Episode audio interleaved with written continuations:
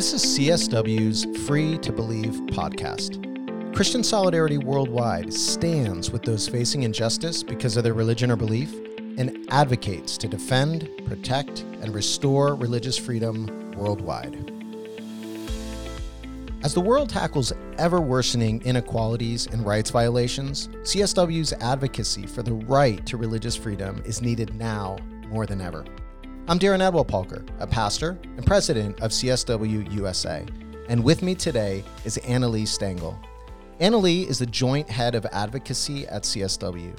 She's been at CSW since she was appointed as the European Union Liaison Officer in 1999. She spent 11 years in Brussels coordinating CSW's advocacy on international religious freedom with the EU and also developed CSW's research and advocacy in Latin America, establishing work in Cuba, Colombia, Mexico, and most recently Nicaragua. In 2012, she moved back to the US and is now based in Washington, D.C.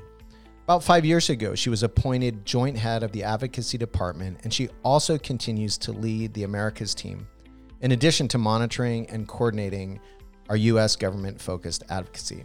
So, Anna Lee, welcome. Thank you so much for joining us today on the podcast. Thank you. It's good to be here. Yeah, that is a lot to go through. I would love for you to kind of unpack that with us, like what all that means and your journey and what you're doing now. So, just kind of give us some context about how you connected with CSW and where that journey has taken you. So, it started, as you mentioned, in the last century in 1999. Um, I was just coming out of a graduate degree, a postgraduate degree at, at Lancaster University in the UK. Um, I had a strong interest in international politics, international relations, and um, justice, human rights issues. And I, I, I had kind of followed my interest in terms of study, but I wasn't really sure to go with that where to go with that professionally. Um, but while I was in the UK at doing this graduate degree, I came across the SW and discovered that there was a Christian organization that worked on human rights and religious freedom specifically, um, and internationally, and that that just fit exactly without me knowing what it was. That was like my dream job there. Um, and as it worked out, as I was finishing the degree, they had a position opening up in Brussels. Um, their EU liaison officer had just announced they were getting married, moving back to the UK, and so um, timing worked out perfectly, and I was appointed to that job. I had previously lived in France, and so I spoke French um, and so had some of the skill set for that position. So I moved to Brussels. Um, it was a one person office at that point, and so I was there on my own and had to learn about the EU on the spot. Um, and and began our work just representing all the different countries we worked on with the EU institutions, with the European Parliament, uh, European Commission, and Council, and trying to make sure that those issues were included in their foreign policy and dialogues with those countries. Um, but when I started at CSW, we were very small. We're still not giant, but we were really tiny back then. And everybody kind of doubled and tripled up on different things depending on what the needs were. And so when I came in, we had not very much, but we had some work in Latin America. we had no Spanish speakers on staff. And I also spoke Spanish. Um, and so, although I was hired for the EU job, I picked up the Latin America work because no one else understood the language. And so I found myself, and I, I always had an interest in that region as well, but found myself picking up our work in Peru, which is what we were doing at the time, and then we had one case in Cuba um, that over time has developed into a, a much larger coverage of that country. Um, and so I had, to me, kind of the best of both worlds, where I was getting to do this really high level advocacy, meeting decision makers, meeting people who what they did and said made a real difference in terms of geographic, um, geopolitical uh, events. But then I also got to go onto the ground into these countries and meet the people on whose behalf we were working face to face and talk to them and hear from them and learn from them. Um, and I think for me, both of those things were really important in kind of building up my my expertise and, and the work I've been doing. So I was in Brussels for 11 years. Um, over that time, the EU did uh, evolve and change, um, but I got to a point where I didn't really feel personally super challenged. Um, the office at that point had grown into a multi-person office, which was fantastic. And I felt like it was a good time to to seek a new challenge and, and to let that work continue. And so I uh, discussed with our our directors about coming to DC. We'd never had a permanent office here. We'd done a lot of ad hoc work back and forth, flying over and briefing policymakers going back, but never had one permanently here. And so I volunteered to to make a, a move back to the United States after many years away Um, and I've been here since 2012, um, working um, in DC and still doing the Americas work. Um, although we now have an Americas team, which is fantastic, with a lot of people in the region who are part of that team doing on the ground work. Um, and as you mentioned, I was appointed joint head of advocacy a few years ago with another colleague. And so we together oversee all of the regions we work on, all of the different teams within that department. Um, and so it's it's a big job, but we have really great people we work with and, and for. So um, it's not it's not hard. It's it's something I really enjoy. That's awesome. I can hear your passion in it, and it's so exciting to see people that are actually living out what they love to do and making a difference. So thanks so much for what you do. Can can you give us an overview of CSW the work that they're doing in Latin America? Kind of give us some highlights, uh, kind of big picture of what's going on. sorry, I muted myself. I mentioned when I first came to um, CSW, we had an existing uh, project working in Peru that came out of the armed conflict with the Shining Path in the 80s and 90s. It involved a lot of cases um, where Christians and Christian communities were persecuted, targeted by either really extreme um, left-wing guerrilla groups, Shining Path and the MRTA, or by a very um, oppressive government. But that kind of concluded towards the, around 2000, 2001 with the restoration of democracy there. Um, and although we did continue to monitor long-term cases, um, the the active work um, kind of wound up. But in the interim, um, I mentioned we went to Cuba um, and began to work there. We had one prisoner that we followed when I first came, um, but we kept hearing from Cuban leaders that we needed to go there and really see on the ground how what the reality was in terms of religious freedom. Um, so he began to go to Cuba on a regular basis, meeting with religious leaders from across the country, of all different denominations and types, um, to try and understand the context in which they lived in. And as we did that, we began to document religious freedom violations, and we've maintained a log now for um, about almost 20 years of religious freedom violations, and that that forms the basis of all of our advocacy reporting and things like that. Um, we also, in that period in the 2000s, got asked multiple times to go to Colombia, um, which has been experiencing armed conflict for decades um, with not just one group, but lots of different groups on all different sides. Um, and seemed very complex. But when we went there, we also learned about how church leaders specifically were being targeted by different armed actors um, because they were church leaders. And so began to document and work with Colombian religious groups there to, to, to document what was happening and then to be reporting on that and then most recently um, got involved in Mexico, which has a whole different set of problems. Um, and then after that, in the last few years, Nicaragua, which is not as severe as Cuba, but following that that kind of a path. Um, so it's been our approach has just been to people ask us to come to a country and tell us we need to go and learn. Um, so if we can, if we have the resources to do so, we do we go and we try to assess and listen and hear um, the reality of what's happening and then and then see the best way to respond to that hmm. and you mentioned nicaragua um, today as we are recording february 9th 2023 an important event happened and that is that 222 political prisoners from nicaragua were flown to the united states and landed just what a few hours ago as we're talking. Uh, landed about um, uh, two, yeah, about two hours ago. Um, the, this is a group of 222 political prisoners who were in some of the worst prisons in Latin America, um, and were removed from their cells this morning and taken to the airport and put on a plane to the United States. So we have 222 new um, refugees in in the United States um, who thankfully are no longer in those cells. Sure. And um, so here's an example of the work that you're doing. So like literally, what does this look like for you today, tomorrow, this week, and moving forward with this group? You know, and how would your work with CSW interact or overlap with what's happening? Well, I think it, it also involves looking back a little bit. And so Nicaragua has been one of these countries where, similar to what I mentioned about people saying, oh, you need to come, you need to understand what's happening. Um, it, it, can be difficult without hard data to say this is a religious freedom issue um, rather than another kind of human right or some kind of democracy issue.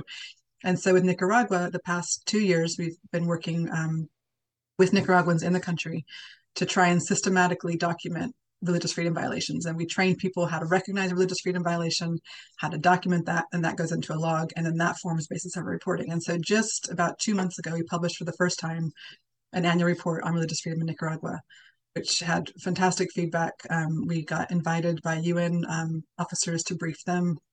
Usually it's us asking us to brief them, but they actually contacted us and invited us to brief them. Um, US policymakers uh, asked us to submit um, information and, and, brief them as well. Um, and as part of that, we were trying to monitor and put a figure on how many religious um, leaders were among those political prisoners in, in, in Nicaragua. Um, and so that was part of our reporting, um, having this list of prisoners. Um, and this morning, when we learned that this flight had happened, one of the first things we did was to try and get a list of names, which wasn't immediately available, but has been since then, and to check that against the names of the prisoners we've been highlighting, whose cases we've been highlighting. Um, and so a number of the priests that we've been highlighting, one bishop, were all on that plane, and then really um, encouraging to me. Those those priests and bishop had received quite a lot of press. Um, there was one evangelical pastor who's been in prison um, for the past year in a punishment cell, in an isolation cell, who didn't have the high profile and hasn't received the press, but he was on that plane as well. And so they're all now safe in the U.S. Um, in terms of next steps, not everyone was released. There are still people in prison in Nicaragua. Um, there was one particular bishop who was under house arrest who reportedly, and we haven't been able to confirm this yet, reportedly was on the list but refused to leave the country. Um, and so we're going to redouble our efforts to try and um, make sure that that light keeps shining on them and that the Nicaraguan government understands that whatever it does, however it treats these people, um, will be held to account for that. Well, and we were talking a moment ago, um, just before we started recording, about sort of the nuance and the different layers to this, because um, you know somebody like me just hearing about it for the first time. In fact, I've got a, I'm heading down to Nicaragua next week, um, but just hearing about it, it's like, yeah, that's awesome. 222 political prisoners released. That's great. They're in the U.S., but you kind of added some layers to it that I think might be helpful just for people to understand the complexity of what's happening. I think on a personal level, um, it is right to to give praise and thanks. It is it is great that a person who yesterday was in a punishment isolation cell is now in a free country and is going to be looked after and resettled without having to be afraid that what they say could throw them back in prison. That on a personal level is wonderful.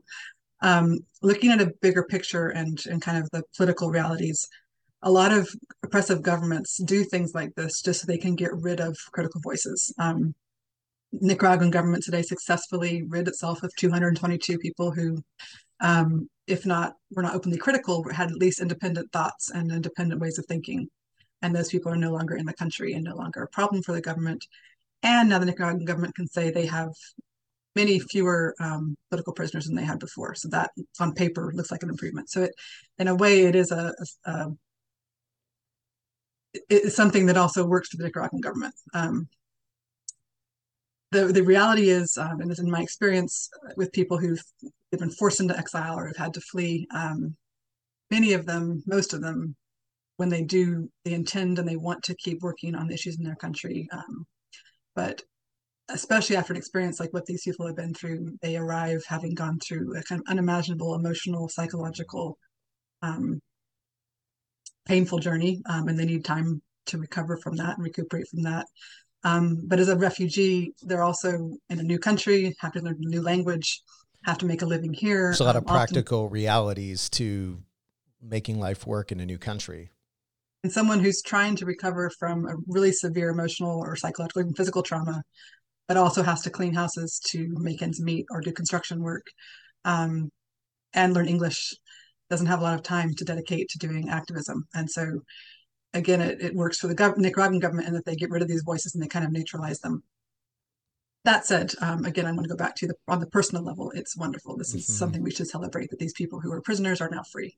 Um, and then that's a, a wonderful thing. And we'll talk about advocacy and the impact of advocacy. And and again, it is layered, um, but there is pressure that governments receive when other nations are speaking out and saying, "Hey, this is not right. You can't hold people in prison indefinitely as a result of their political or their religious views. And so on one level, again, celebrating that, but we're also cognizant of the complexity and the layers, the challenges that those people face, and um, hope and pray that we'll continue to be able to get information out in ways that people can can actually help, um, especially now that people are here in the U.S. Can you help us understand? So we talked about sort of a Cuba armed conflicts that are happening in countries just.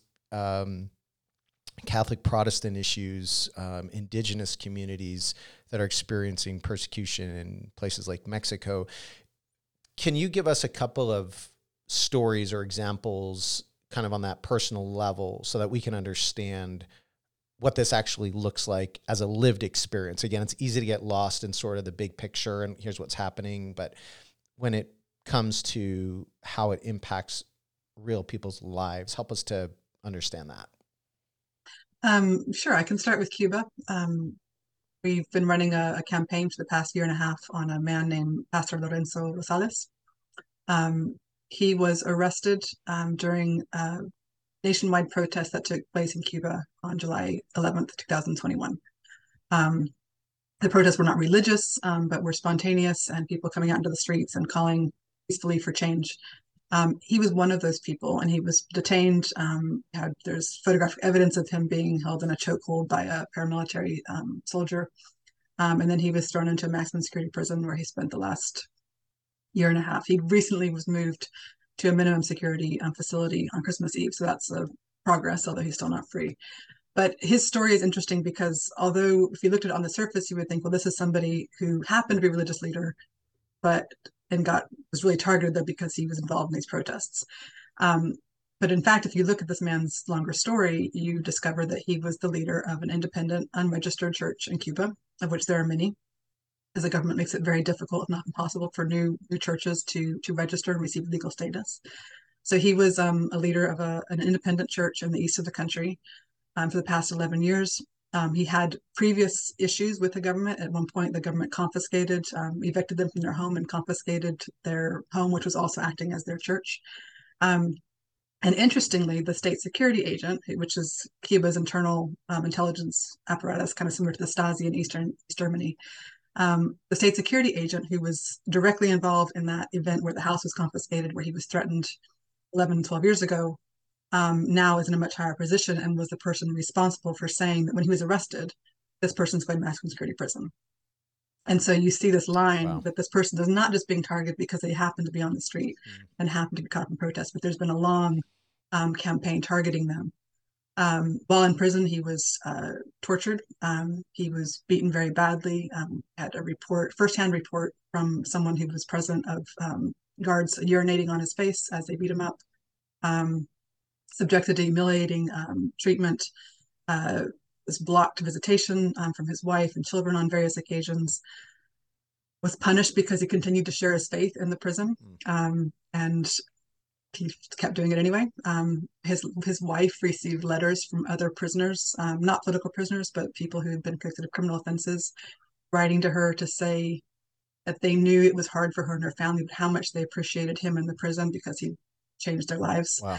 Um, so, yeah, very interesting to see how people adapt and and and, and react in these kinds of situations. But um, but I think a really good example of somebody who who has not directly confronted the government um, by leading a religious, a religious organization that's not you know political, um, but the Cuban government views it as such. Anything independent is political, and so that that targeting of him he was given a seven year sentence. Um, he's now served a year and a half of that.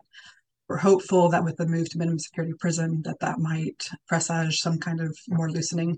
Um, but really, what's needed in Cuba is full scale change so these kinds of things don't happen again. Because even if he's free, still be at risk of imprisonment. And on that specific case, we'll we'll get here, but in terms of advocacy, that's a specific way that people can get involved and make their voices heard. So can you help us understand, you know, when people go to the website cswusa.org, they'll see a link to um, understand about Pastor Lorenzo's case. Can you just kind of help us understand what some of the ways that people can actually allow their voices to be heard on this issue? Over the past two decades, working on religious freedom in Cuba, Um, and this doesn't apply to every country, but definitely the case of Cuba, the government is very sensitive to its international image. Um, it invests a lot of resources and effort into portraying an image that all is well in Cuba, mm. that it's a great place for tourism, that everybody's happy. Um, and so, a way of uh, uh, one of the most effective ways of of getting to them is by showing the true reality. Mm. And so we asked people, for example, to we've asked we sign a petition um, that was delivered to the Cuban government calling for his release, and just keeping that light on him um, so that the Cuban government understands that this is not someone who is unknown. This is not some anonymous person. They can do whatever they want to, but whatever they do to him will be noticed, will be reported on, will be responded to. Um, his wife has, has, been threatened multiple times to, to, told to stop talking to us and stop talking to national organizations. Um, but she also noticed that that's what they're sensitive to, so she's not stopped doing that. Um, so I think just keeping a light on it, writing, signing petitions when we have those type of things. We had a protest in front of the Cuban embassy in London, which made the Cuban embassy very angry. Uh, they they actually tore up a poster of Pastor Lorenzo and pushed it back out through the mailbox. Um, very petty, but we it made us know that we were being effective, so that was that was funny. Um, but then something it may not seem like advocacy, but something very simple that we ask people to do is send a letter of encouragement to people like Pastor Lorenzo and his family. Um, it can be a postcard, it can be a, a Christmas card, but just you know, a few words on a, on a letter um, sent to him, to his family, either to him in prison or to his family at their address, um, saying, We're praying for you, we care about you. And that has an effect not just in encouraging the person who receives it, but because everything is so tightly controlled in Cuba, they know exactly what letters are going to where. And in many cases, they're read before they're delivered. And so we, we ask people to write these letters to the family, knowing that it's very likely the Cuban government will read it and be watching. And again, it sends a message to this person is somebody who has friends, who has a network, who people care about. And again, they can't do just anything because it will not go unperceived. And so, for people that are interested in doing that, again, at the website, you, there's a tab, Get Involved, and then down a little bit later, there's a Connect and Encourage button. Press that, and it just walks you through how to do it. Just step by step it'll take you to how to actually write a letter to somebody um, to to encourage them. And that's a direct way that people can get involved to allow their voices to be heard to express solidarity with those who are suffering. Suffering. And um, so yeah that's that's great. So we got that's updated sorry that's updated three times three or four times a year so it's people can be assured that what's in there is, is up to date and we also do give guidelines for certain countries on if there's something you shouldn't say specifically or something that is a little bit dangerous um, it's not yeah, we try and help people as much as possible to understand kind of the, best way to do this. And you mentioned there's a story that you had that was connected with that, with people writing letters. Um, can can you share that with us? Yeah, it's one of my favorite stories of my time at CSW. Um, this is many years ago now, but we had another another pastor who was imprisoned in Cuba, um, and he was in a maximum security, a notorious maximum security prison in Havana. Um, he had been treated very badly. He wasn't a pastor that we had known before he was in prison, so he didn't really know about CSW or what we do. Um, but when we learned that he'd been in prison, we had him to connect and encourage. We had people writing letters um, to him and to his family, um, many of which were going to the prison. And he said, while he was in prison, there was a particular guard who really singled him out for abuse and just made his life, daily life, awful. Um, and he know, pray that God would remove this guy. And guy just kept going back, and this guard just just kept at him. And then one day the guard disappeared; he wasn't there. And this pastor kind of took a deep breath and enjoyed a couple days of like of, of peace from this this man. But he was wondering what had happened to him because he just all of a sudden he wasn't around. And he said a few days later, um, one of the superiors in the prison approached him and said, um, Pastor Lamelas, uh, need to ask you to do something. And Pastor said, Well, okay, limited from the prison, um, but what do you need? And they said, we need you to tell all these people who are writing to you to stop. Um, and he said, well, I don't know them. I, can't. I don't, I don't, I don't know where these letters are coming from. I'm, i appreciate them. They're people, my brothers and sisters in Christ, but I don't know them personally, and I have no way of communicating to them to stop. And the guy was upset, the superior, and the pastor said, you know, just out of curiosity, why? Like, what's the issue? Um, and the superior said, well, every single document that comes into this prison has to be translated to know what it says. and there's only one guard on staff who speaks fluent English. I mean, he's now spending 10 hours a day sitting at a desk translating all these cards and letters were coming. And Pastor Lamela said, Was it, is it by any chance this particular guard? And he said, Yes, it is. How'd you know? And he said, Well, he laughed. He's like, I just, God has a great sense of humor. Um, and I hope that through this process of translating wow. many Bible verses, this guard will uh, have his own uh, understanding of, of, God's love. Um, but it was it was a very satisfying satisfying way of how God worked in that in that situation. And he was he was released a few months later. Wow, that's um, amazing just to see the way that again something as simple as writing a letter, sending it actually has an impact on real people and not just the people that get it, but the number of channels that it has to go through to get it there. That each of them are seeing that. So I, I love that, and I do appreciate God's sense of humor in that way. But that's so cool. That and again, real practical way on the website. Get involved um, write and encourage. Um, that's really great.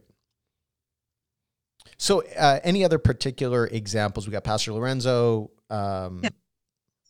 So you mentioned Mexico, mm-hmm. um, and Mexico is a, an interesting country because it's not something I think a lot of us think about when we think of religious freedom issues. Um, for the, for us in the U.S., it's our neighbor next door. It's um, we know of it as a very Catholic country, um, uh, culturally very religious.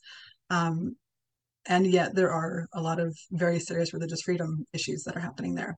Um, Mexico has a very strict separation of church and state. It's modeled on the, the secularism of France, um, and yet it has a very deeply religious population. So there's kind of this tension already between how the government approaches religion and how the population um, experiences it.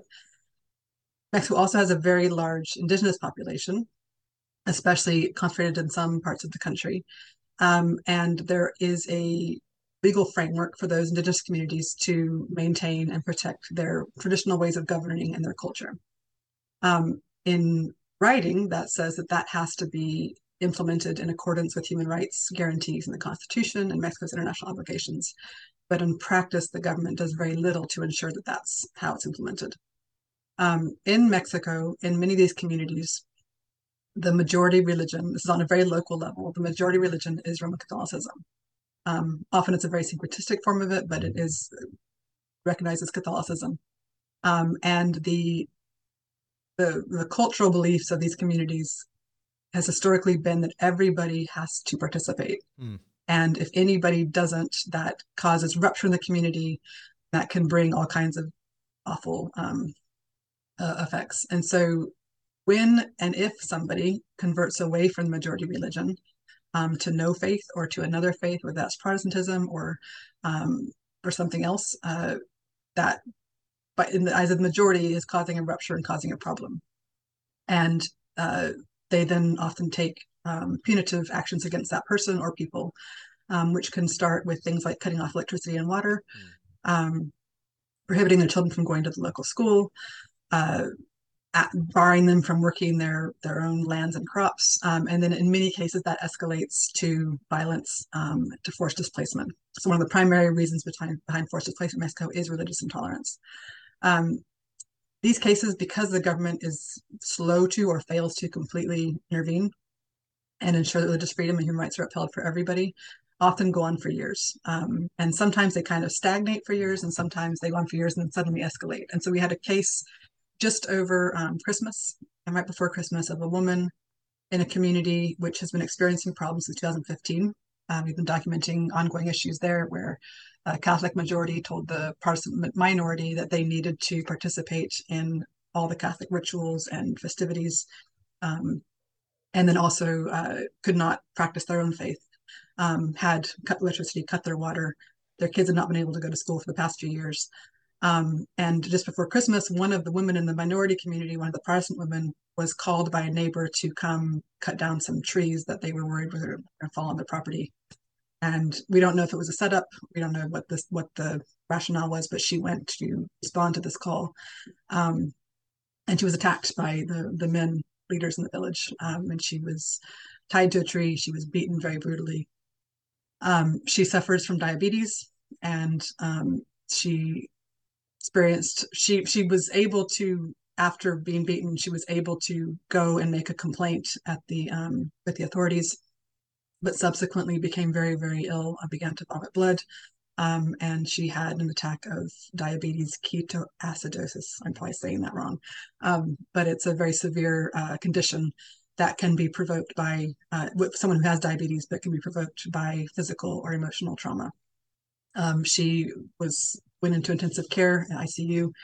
The hospital. She was there for about two or three weeks. Um, the doctors didn't think she was going to survive, um, and they were already discussing kind of arrangements for funerals and things but miraculously she did recover um, eventually and um, she was able to leave the hospital um, for she was at a, a, safe place for a while she's now back in the community um, recuperating um, but interestingly the the government there's video there's evidence that this happened um, there's doc- medical reports but nobody was arrested nobody was held to account nobody was asked to answer for a what we would consider grievously grievous bodily harm physical physical assault.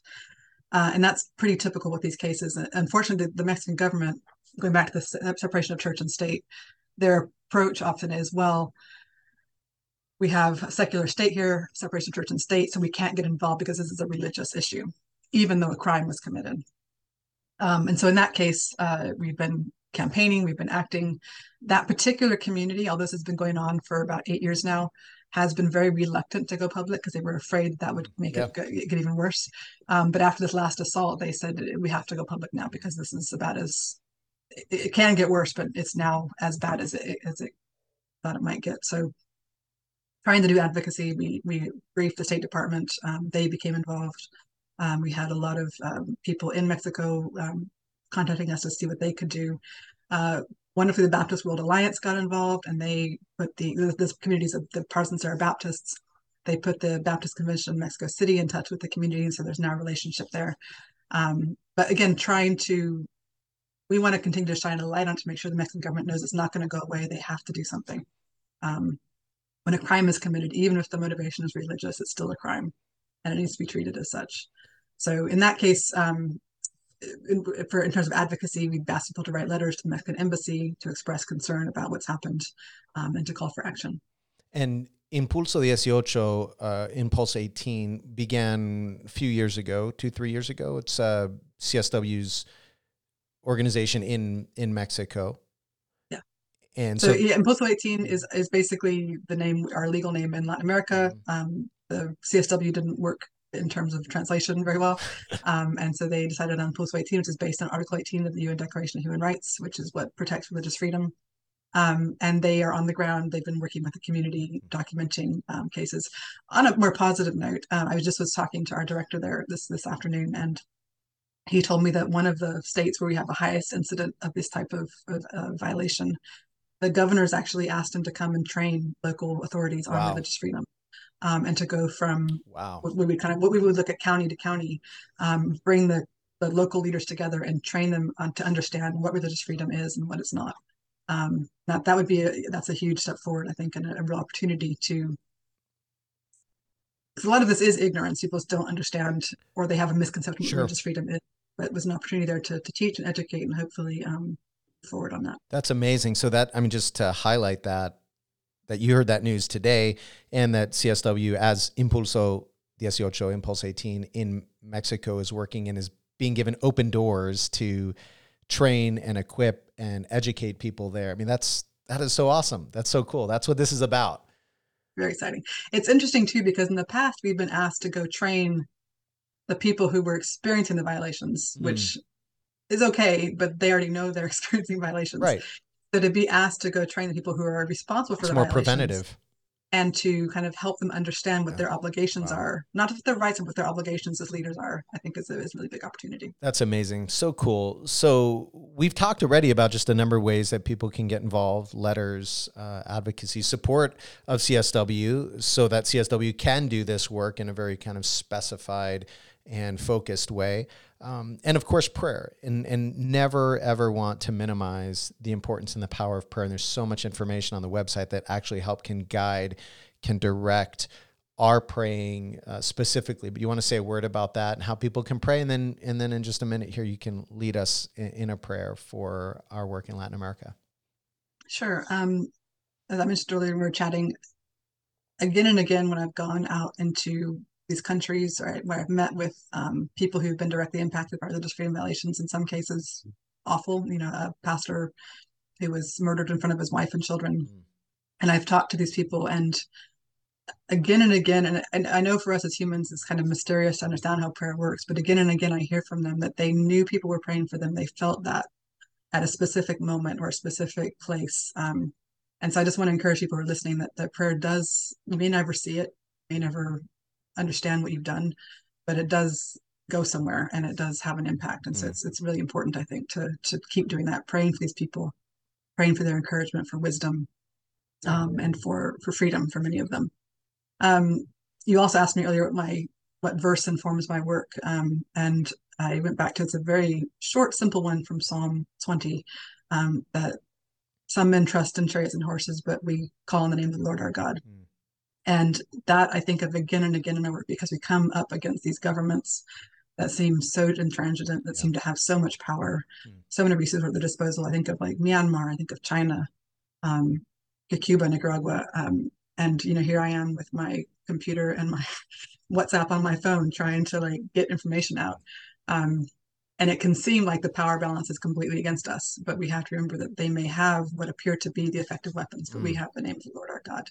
Um, that is who is behind us and who fights with us and leads this work. And, and that always gives me um, not just uh, motivation, but, but inspiration and, um, and the ability to, to keep going. Um, without that, it'd be a very, very depressing, um, hopeless line of work. Yeah, wow. And the fact that the scriptures from beginning to end show us that God is on the side of the oppressed, of those that are suffering, and He is at work and He works through people, right? And so our prayer in these podcasts is that people would catch a vision, they would be moved for a particular region, a particular country, a particular case, and begin to make that a point of prayer. I was uh, talking with Benedict Rogers from uh, CSW's advocacy in Asia, and we were talking about finding your burden, finding your passion. It's impossible for any of us to have a burden and a passion for every issue, but when but we need to have something. We need to have a place where our passion is directed and where we care and are concerned and are educated and are praying and are um, advocating for. And so that's part of my hope and goal in these podcasts is that people would start to ask themselves, like, God, where, where, what is it that moves me? What is it that I can connect with the compassionate heart of God that can actually move me into action?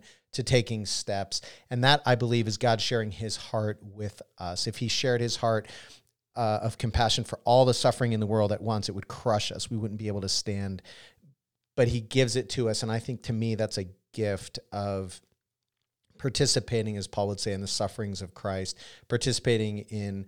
Um, in in the very real work of standing with those that are facing persecution as a result of their religion or belief, and um, so Anna Lee, would you lead us in a prayer? Just kind of model what it looks like to pray and maybe even how you pray, what your prayer looks like, and so that we can join you and and kind of hear that and echo that with you. But again, just thank you for for your work, for your advocacy, for the way that you've allowed your life to be used as an instrument um, in these very difficult situations. Thank you for having me. Go ahead and pray.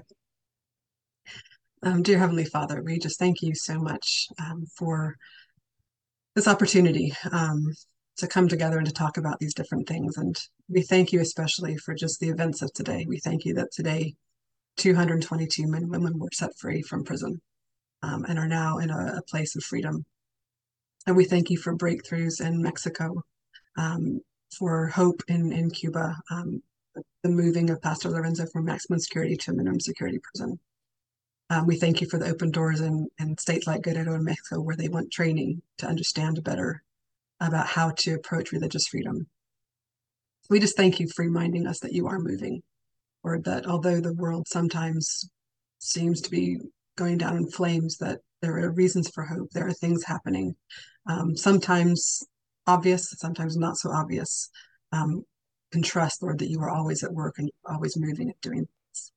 Lord, we thank you for giving us these burdens. We thank you for putting on our hearts um, people and places and situations to care about and to want to do something.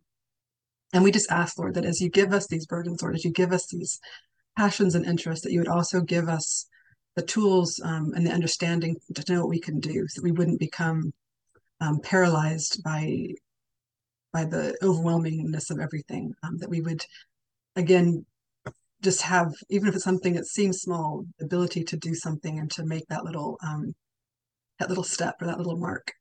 And we thank you lord that no matter what the burden how heavy it seems or how hopeless it seems that that burden is so much more to you that you carry that um, you weep with us and you weep with those who are weeping um, and when we cannot stand alongside a widow in colombia or a a child of a political prisoner in Cuba, um, you stand alongside them, weep with them, and you with them. And although we are maybe far away physically, or we have that um, mysterious power of prayer that brings us close spiritually, and so we ask as well that you would inspire us and move us in our prayers to to be constant, Lord, as Paul has called us to be, um, constantly praying, con- constantly interceding, and and trusting that our prayers um, make a difference and, and go somewhere and do something. So we thank you again um, for reminding us that you're sovereign, Lord, that all of this is temporary. Mm. Uh, no matter how awful it seems, no matter how huge it seems, no matter how powerful it seems, it is nothing to you. Um, you are eternal, Lord. You are good, you are light, and you are love, and all of that has overcome the darkness. And so we pray in faith in that, Lord, and we pray in courage in that, and we pray in confidence in that. And we look to you for the answers um, for ourselves, Lord, and for all of these people and situations around the world who need you so badly. In Jesus' name. Amen. Anna Lee, thank you. Thanks for being you. Thanks for allowing just your gifts, your abilities to speak on behalf of others. And you're an inspiration to me. And I hope everyone listening also catches that passion and determines that they're going to take a next step as well. If, if so, then this will have been worth it to inspire people to just take that next step. And uh, so thanks so much for being here. Thanks for the work that you do. And we look forward to continuing the conversation. Thank you. I feel enormously privileged and blessed to be able to do it. So I'm happy to be able to share. Awesome. Thank you. Thanks so much for joining us today. We invite you to stand with us on behalf of those facing injustice because of their religion or belief. Go to our website, cswusa.org. Learn how you can make a difference for those suffering for their faith. Your voice matters. Use it.